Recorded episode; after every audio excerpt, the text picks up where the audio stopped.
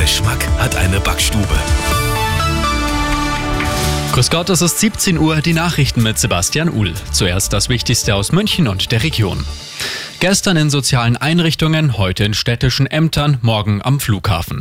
Die Streikwelle im öffentlichen Dienst nimmt gerade kein Ende. Und auch am Wochenende geht's weiter. Arabella München-Reporterin Ronja Schinner. Dann sind die städtischen Schwimmbäder dran. Die Gewerkschaft Verdi haben mitgeteilt, dass die rund 200 Beschäftigten zum Streik aufgerufen wurden.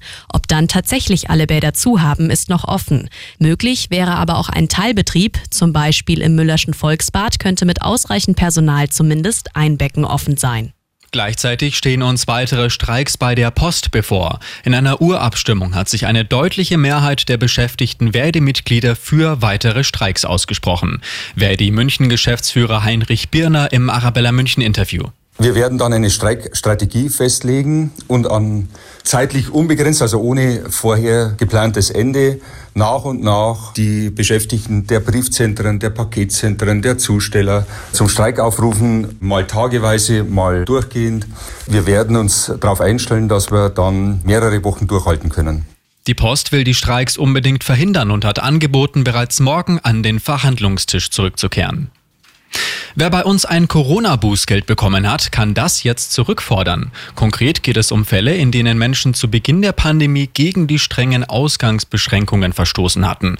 Die waren laut Bundesverwaltungsgericht unverhältnismäßig. Und das ist sonst noch los in München und der Region.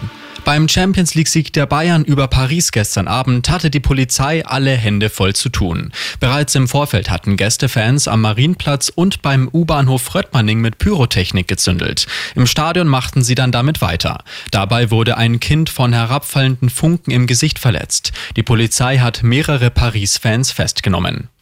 Und nächster Halt Taufkirchen. Die Verlängerung der U5 bis in den südlichen Landkreis München wird konkreter, denn das Projekt ist laut Landratsamt jetzt doch förderfähig. Lokalreporter Benjamin Kühnel. Der Landkreis München und alle Beteiligten müssen den Vertrag bis Ende März unterschrieben haben, sonst bekommt der Kreistag keine Zusage für die Finanzierung.